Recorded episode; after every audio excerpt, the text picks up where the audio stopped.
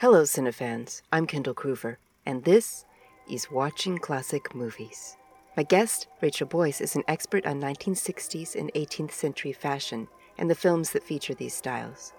She shares that knowledge on her fascinating Instagram account, where I learn new things all the time. Rachel also collects vintage fashion. We talked about her most fascinating acquisition, a dress owned by Sharon Tate, in addition to the care and ethics around vintage fashion, finding your true self through personal style, and how the sixties and eighteenth century are more closely linked in fashion and politics than you might think. Welcome, Rachel. Thank you so much for joining me today. Thank you for having me. I've long been a fan of your Instagram account because you're so knowledgeable about sixties and eighteenth century fashion and the films around it. And I've been trying to think of a way to get into that topic with you because there's so much to discuss. I decided the thing I was most curious about was your interest in Sharon Tate and the way that you've expressed your fandom for her in, in different ways. So the the first thing I guess I want to know is, what draws you to Sharon Tate? What do you like about her? Well, I think, well, first of all, the thing I was struck by when I first saw her, thing everyone is struck by, she was so beautiful, um, but she seemed more natural and more genuine, even in her movies, than a whole lot of other actresses from the period. She has this very natural vibe, but not in that hippie sort of way. She just seemed very real. But she was so unusual in that way, um, and that's what that's what struck me. I feel like it came more from, it, it seemed like the hippie stuff because that was supposed to be coming from a natural sort of feeling, but she literally was just a natural person. Totally agree. Right. Mm-hmm. There's a laid-back vibe without trying to. Yeah. She just stood out among other actresses in films like Valley of the Dolls, for example. She was she was just as glamorous as the rest of them were, but carried it in a very different way.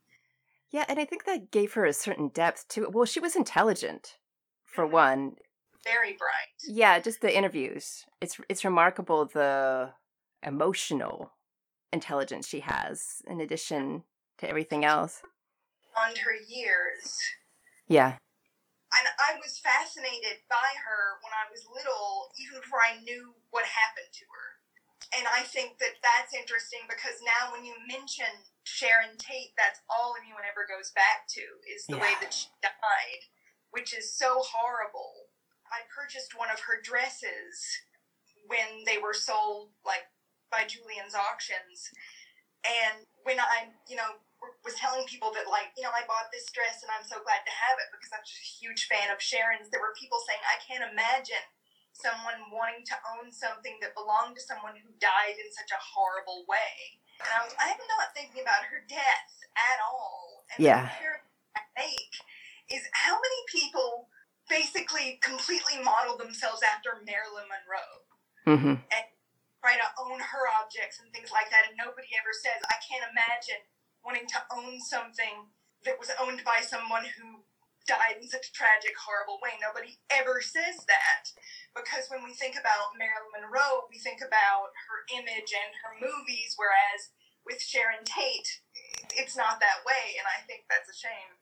It's so much about it being this horrific end and have, having it change so much of the tone of the town, but at the same time, it happened to her, and it has nothing to do with her legacy and, and what she did as a star. So I agree. It's it's a shame. And I really, I, I follow a lot of Instagram accounts about Sharon Tate. And I feel like that's shifted me in a nice way because those are focused on celebrating her, who she was as a person in her films in such a way that when I hear that point of view, it's almost shocking to me anymore. Me too, because like I said, all my life, I just thought of her as this really interesting, cool movie star. Yeah. And I still think of her that way in spite of, you know, now I'm completely aware of what happened to her. Yeah. But it's just, I also find it jarring. So tell me about the dress. Okay. Um, it is a black Ossie Clark mini dress. Sharon wore a sort of pinkish red one, just like it in the film The thirteen chairs, which is like the last, it's got different titles, twelve plus one. Yeah. Uh, was was the last, the last film that she made. She wears she wears a the, the same dress in a different colorway in that film. The, I've actually worn the dress myself a couple of times. It's um it's very comfortable and it's very beautiful, and I can picture that she would have enjoyed wearing it because of its ease. Yeah. It doesn't feel like you're wearing a cocktail dress. Very deceptively simple. Like when you see it on a uh, hanger or you see it, you know, laid out, you wouldn't think that it is cut as well as it is, but it's got, you know, um, beautiful bishop sleeves and um, a very interesting neckline. But those details don't stand out until you see it on the wearer. It just looks like a simple black dress until there's a body in it. So it's basically meant to be worn and not displayed. Right. Because, like, yes, I've, I've actually put it on a dress form. I've actually shown it to people.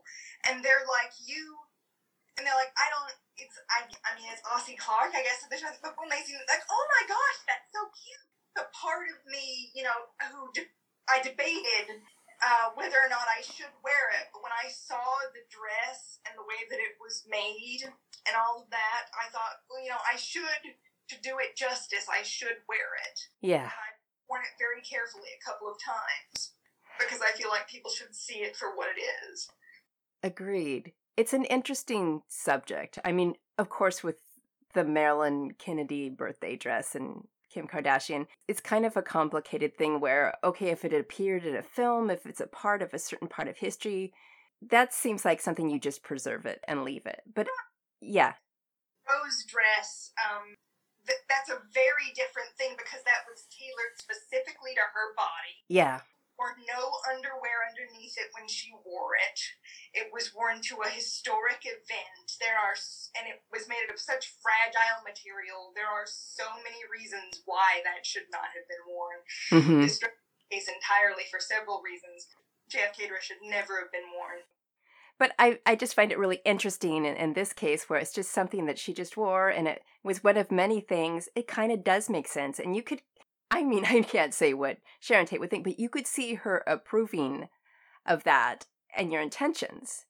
It makes sense to me, but it's so hard to put it in right. the good terms. I think about it.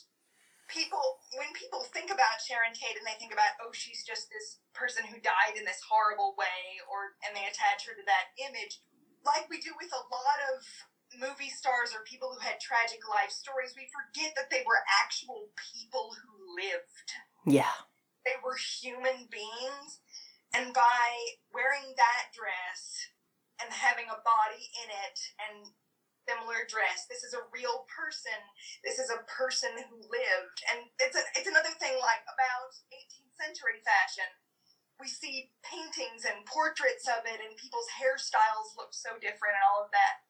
We just think of them as still pictures. We forget that they were human beings, but when you see their clothes, which were often tailored to their bodies, mm-hmm. their period, you connect with them as human beings and see that they were real in a very real way. And when I put on eighteenth century clothes, you know, the stays, the shift, and all of that, and I get a feeling for how they moved around life, I see them as people in a more real way than I do even just looking at the clothes. And so I think part part of one of the reasons why I wanted to wear the dress mm-hmm. is my mission to show people that Sharon was a real person. Yes. Had a full life before she died. I know that sounds like I'm putting too much into it.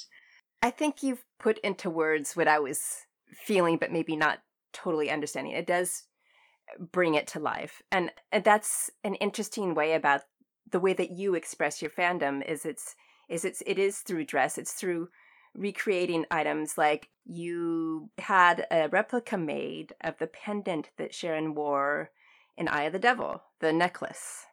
Right, the, the amulet. Uh, yes, I, I was always attracted to that necklace. It was one of my favorite things that she wore, even though it wasn't something that she wore. It was something that she wore as Odile de Caire in that film. Um, it wasn't, so it really wasn't part of her personal style, but it always was kind of in the back of my head as one of the most striking pieces of jewelry or even fashion objects that she wore throughout her entire life. And I always wanted it in sort of that, you know, same thing that every girl wants. You want to emulate the movie star that you like.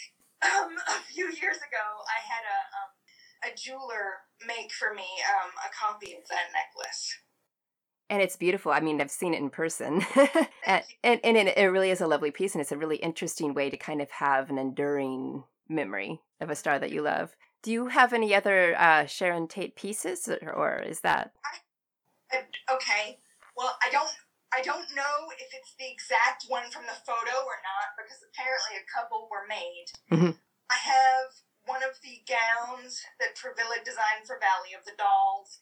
It looks just exactly like one of the ones that Sharon was photographed in, but apparently there were a couple made because Susan Hayward, when she tried on the original gown, which was a turtleneck style, she got caught.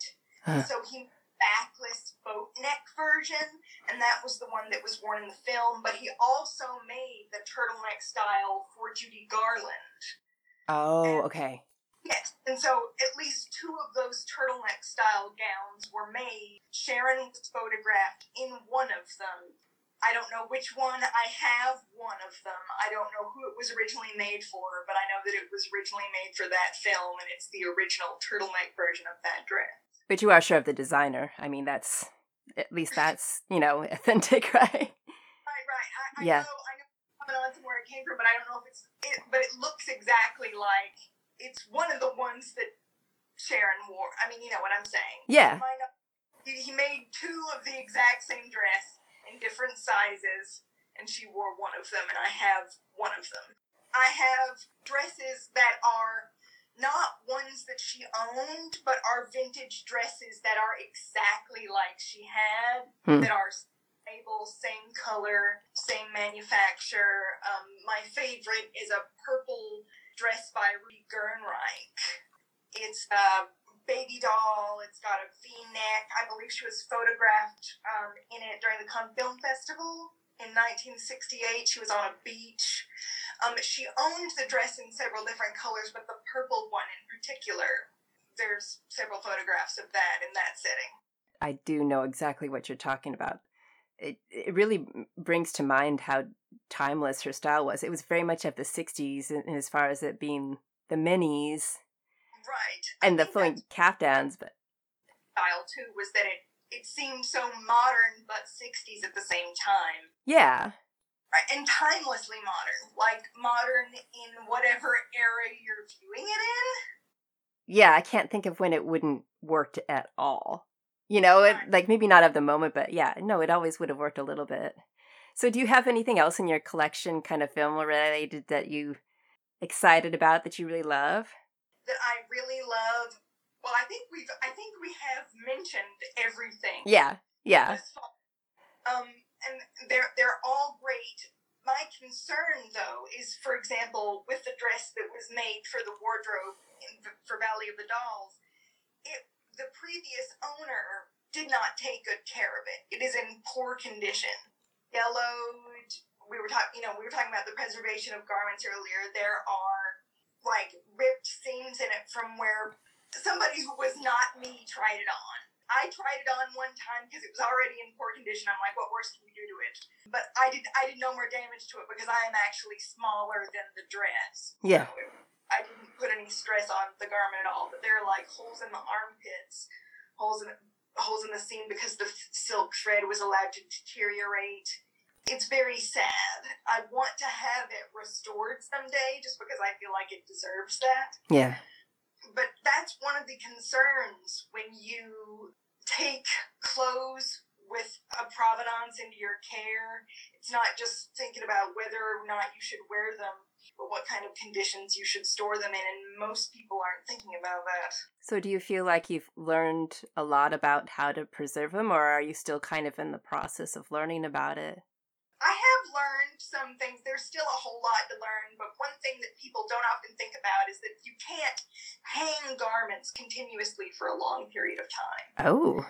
You can you do do not leave them in your closet just hanging. If you're going to actively wear them, rotate them. Like, here's my spring wardrobe, take it down, fold it, put it in my summer wardrobe, you know, put it in my summer wardrobe. You should, if you're trying to preserve a garment, it should be laid down very carefully. If you can avoid folding it, do. Um, those long garment boxes. If you're going to store something for a long time, archival garment boxes with acid-free paper, stuffing the sleeves. But if you're not going to store it for a long period of time, it's just sort of like a moderate period of time in between seasons when you wear, make sure it's like very carefully laid or folded, folded in a drawer. It's very, very hard on garments to hang for long periods of time. That is really interesting. About, we think about hanging our hanging up our clothes as doing what is... what we should do with them. But if you've ever seen like like a very old silk garment, especially because silk is fragile, things will start to shatter at the shoulder where hangers where it's it's collapsing under its own weight. Ah, uh, yes, of course. It seems so obvious when you say it, but I, I really... And I knew that things were s- saved in tissue and in boxes, but I didn't think about the fact that you were relieving pressure on the shoulders by having it laid flat like that. That's really right. Interesting. You know, stuffing, when you stuff the sleeves, it's giving the garment support. Because if you're storing something for a long time made out of fragile fabric, you, you want something supporting it. You don't want it, if that makes sense. No, no, that totally makes sense. So when it comes to movies, what, what, what, what movies inspire you from kind of a fashion perspective? What has, you know, been kind of influential to you as this developing expert in this subject?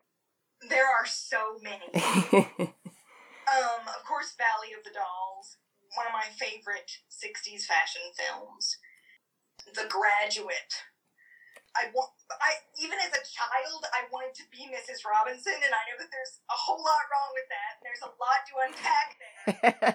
But that coat, that animal print coat that she wears, and you know that. Uh, and her animal print underwear and that cocktail with her sheer sleeves. Anyway. Flawless. It's all flawless. Oh, she, she was fantastic. Um, and then there was so many films uh, set in the eighteenth century because my, my love for eighteenth century fashion probably actually came out of watching the film Dangerous Liaisons, the um, adaptation from the nineteen eighties. Those costumes... There are some things that are in a, the only costume that, you know, people remember that stands out to me as slightly inaccurate is that yellow jacket with a black petticoat that she wears when she gets out of the carriage. That, that's a little bit nineteenth century. It's not quite, it's beautiful. But so many of the other costumes look like they escaped from a museum. Really? Re- They do, even even the undergarments, the stays, and everything like that. And they were worn in, diff- in different films, and you'll see this a lot with eighteenth century costumes because um, eighteenth century garments are so expensive to reproduce. Like silk is expensive, and there's so much detail involved there. Like um, one of the gowns in Dangerous Liaisons is in Hocus Pocus. What? Yes. The dress that Michelle Pfeiffer wears, it's like this raw silk um, dress with like a false button front. It's the dress that, um, I can't, I cannot remember the actress's name right now, but when they're at the Halloween party and it's got kind of an eighteenth century theme and she's wearing, you know what? I, yeah, you, I, it's been a long time since I've seen both films, so I'm, I'm I, drawing a blank on both. But anyway... That that's just a really fun example. Like, you wouldn't think that a gown from Dangerous Liaisons would be in Hocus Pocus, but it was. It's interesting the way those things are reused. Like, um, a woman that that I that I'm pen pals with, the reason we connected was because she was talking about the way a brooch was reused in four different films. It was like the same brooch was worn by Joan Crawford and Mildred Pierce. I think it was worn by somebody in Now Voyager and Ingrid Bergman in Casablanca, and how it had just made the rounds, and she kept seeing it. How um how many years spanned between the first time the brooch was worn and the last time the brooch was worn?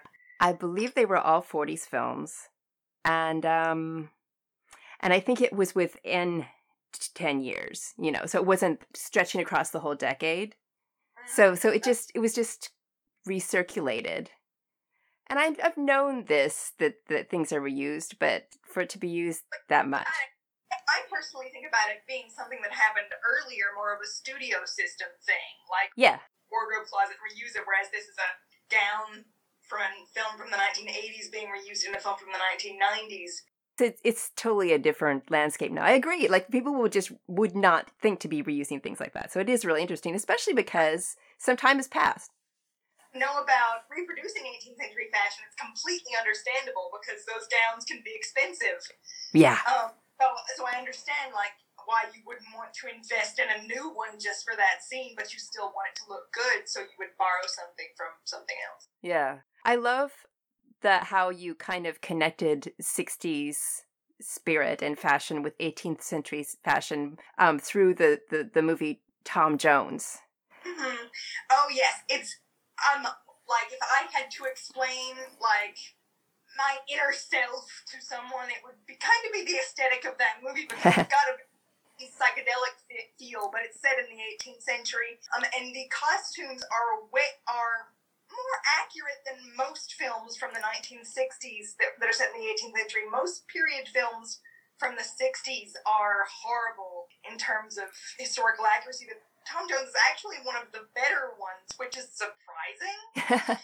um, 'cause you wouldn't think, you wouldn't think, yes, um, how it has, like, those um, in-between scenes, there would be, like, these psychedelic cuts. Yeah. The scene that you would go to is just, like, a scene from the eighteenth century of people talking in someone's house. Like, it's very interesting to me. It, the spirit of it is so sixties. I connect it with British sixties era films and don't.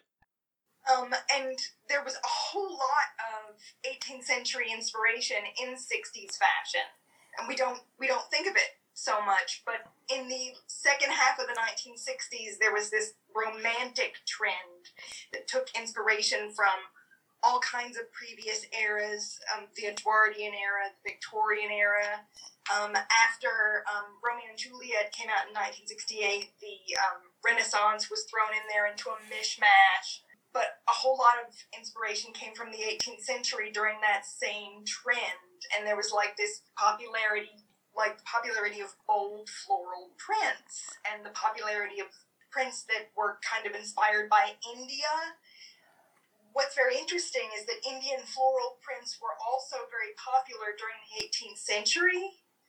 These sort of like um, Indian print cottons, and so a lot of these like Indian fab, quote unquote Indian fabric prints or um, bold floral prints that you see from the nineteen sixties are, are actually either direct copies or have direct inspiration from uh, those cottons that were made for import in India during the eighteenth century. That and is so interesting. Yeah, like big hair. Like I've seen so many pictures of big structured hairstyles, big structured romantic hairstyles from the second half of the nineteen sixties that are taking direct inspiration. Hairstyles from the mid seventeen seventies. Um, I even own a dress that has, like, um, three-fourth length sleeves that are cut in a very eighteenth century style, and it has a scoop neckline with a big bow, which is very evocative of, like, an, a seventeen seventies breast knot. So, yeah, in, like, these sort of bell sleeves that have lace around them are sort of very evocative of the lace pieces that women attach to their sleeves. And the, the men, too, the lace around the neck. Right. In the men's fashion, all of those velvet jackets and yes. uppers and stuff like that were evocative, were evocative of um, things that men wore during the sixteen and seventeen hundreds. That makes so much sense. Mm-hmm. So people people tell me all the time it seems so strange that you're inspired by two totally different eras, but really I'm not. And when you think of their very similar in some ways, and when you think about what was going on in the culture that t- at that time, yeah. revolution, and so many things were changing, and about making the common man, you know, more equal with people who were previously thought to be his betters. Think about what happened in the sixties and attitudes that we had there. So, just yeah. saying, it's such a clear connection, and that I'm surprised I haven't heard more about it. And I will say that when you started posting more eighteenth century kinds of things, I really didn't get it. It took me a while to understand, but but the more you talked about it, the more it seems like how solid the connection is. Just a whole lot of things about um, my love for the seventeen hundreds on social media for a long time, because I found that I I always posted more about the sixties because I thought more people would be interested in that, even though I always had a fascination with the eighteenth century as well. But it turns out, no, they, they people understand that they work together. I didn't yeah. think they... That's so cool.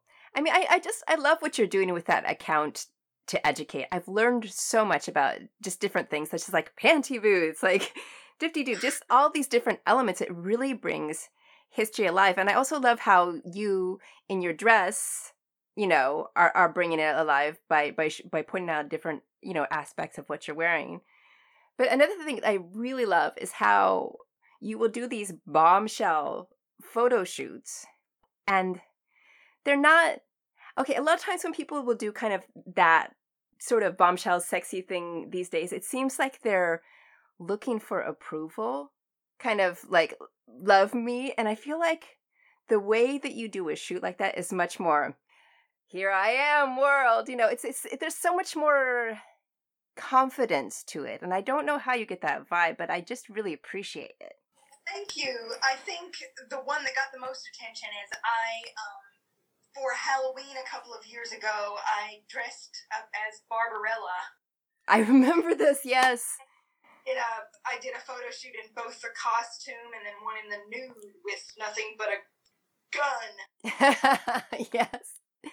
And so when people talk about like sexy pictures that I take, that's one that they always think about. And I worked really hard on reproducing the costumes and props from Barbarella. And like, I, it took me a long time to find. I need to find some faux fur that's this exact color and this exact yeah. picture.